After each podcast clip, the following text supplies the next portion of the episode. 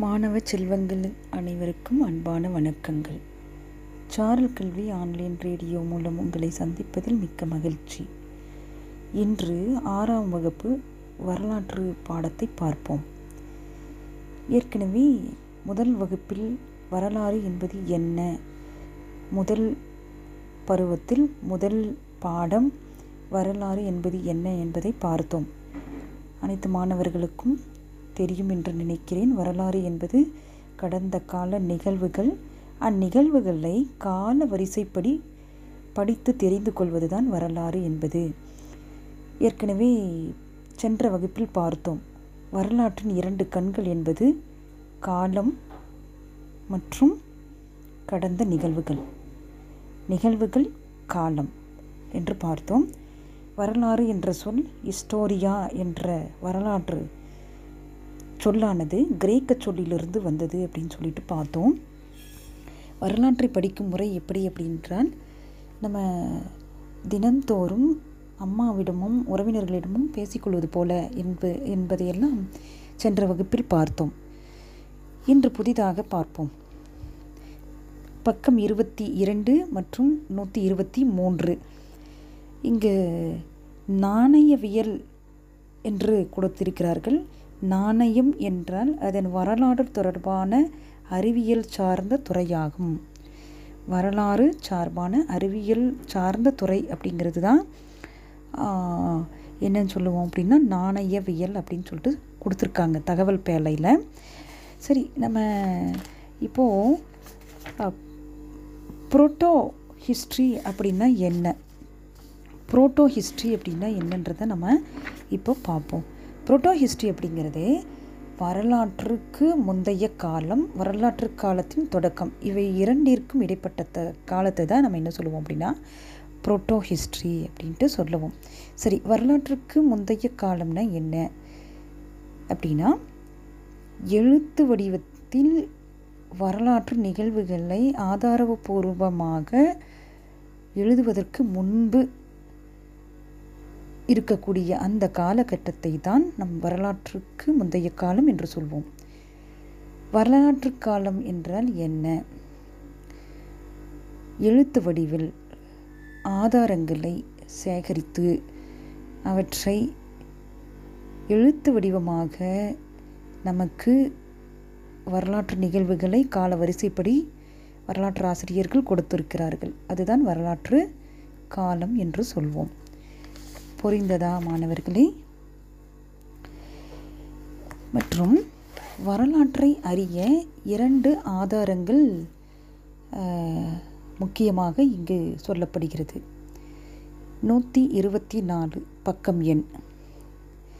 இந்த வரலாற்று ஆதாரங்கள் இரண்டு பிரிவாக பிரிக்கப்பட்டிருக்கிறது. இரண்டு பிரிவுகளில் ஒன்று தொல்பொருள் ஆதாரங்கள் மற்றொன்று இலக்கிய ஆதாரங்கள். சொல்லுங்கள் ஒன்று தொல்பொருள் ஆதாரங்கள். அது ஆங்கிலத்தில் ஆர்கியாலஜிக்கல் சோர்சஸ் அப்படின்னு சொல்லுவாங்க. மற்றொன்று இலக்கிய ஆதாரங்கள். லிட்ரரி சோர்சஸ் அப்படின்னு சொல்லுவாங்க. ஓகேங்களா ஓகே இப்போ தொல்பொருள் ஆதாரங்களை மட்டும் பார்ப்போம். சரிங்களா? தொல்பொருள் ஆதாரங்களை நான்கு வகையாக பிரித்து கொடுத்துருக்குறாங்க. என்னென்ன நான்கு வகைகள் அப்படின்னு சொல்லிட்டு பார்த்தோன்னா ஒன்று நாணயங்கள். மற்றொன்று கல்வெட்டுக்கள். மூன்றாவது நினைவு சின்னங்கள். நான்காவது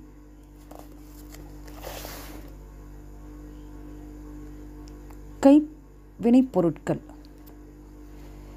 கைவினைப் பொருட்கள் அப்படின்னு. கையால் செய்யப்படக்கூடிய ஒவ்வொரு பொருட்களையும் நம்ம கைவினை பொருட்கள் தொல் கைத்திறன் பொருட்கள் அப்படின்னு கொடுத்துருக்காங்க.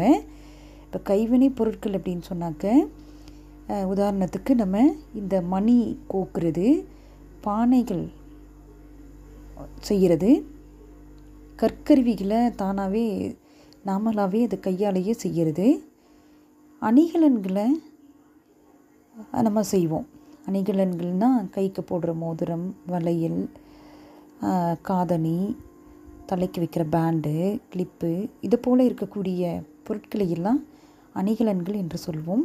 இந்த அணிகலன்களை எல்லாம் மேன்மேடாக அதாவது நம்மளுடைய கைகளாலே செய்யக்கூடிய அணிகலன்கள். மிஷின் இல்லாமல் நாமாவே செய்யக்கூடிய பொருட்கள் தான் கைவினை பொருட்கள் அப்படின்னு சொல்லிட்டு சொல்லுவோம். நன்றி மாணவ செல்வங்களே.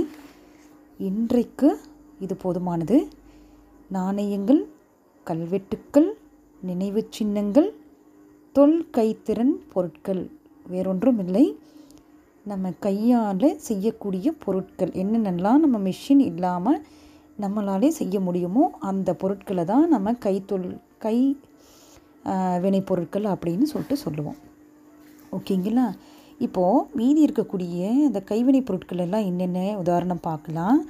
கல்வெட்டுக்கள்னால் என்னென்ன மாதிரியான கல்வெட்டுக்கள்? அது எப்படி நமக்கு தெரிஞ்சுக்க முடியும் அப்படிங்கிறது. நாணயங்கள் என்ன? நினைவு சின்னங்கள் என்ன? அப்படிங்கிறதெல்லாம் நம்ம அடுத்த வகுப்பில் பார்ப்போம். ஓகேங்களா? ஓகே நன்றி மாணவ செல்வங்களே. உங்களுக்காக இந்த பாடத்தை தற்பொழுது எடுத்த ஆசிரியை கு. Jayamani Jain Vidyalaya matriculation H Thottampatti Harur taluk Dharmapuri district மீண்டும் சந்திப்போம். நன்றி வணக்கம்.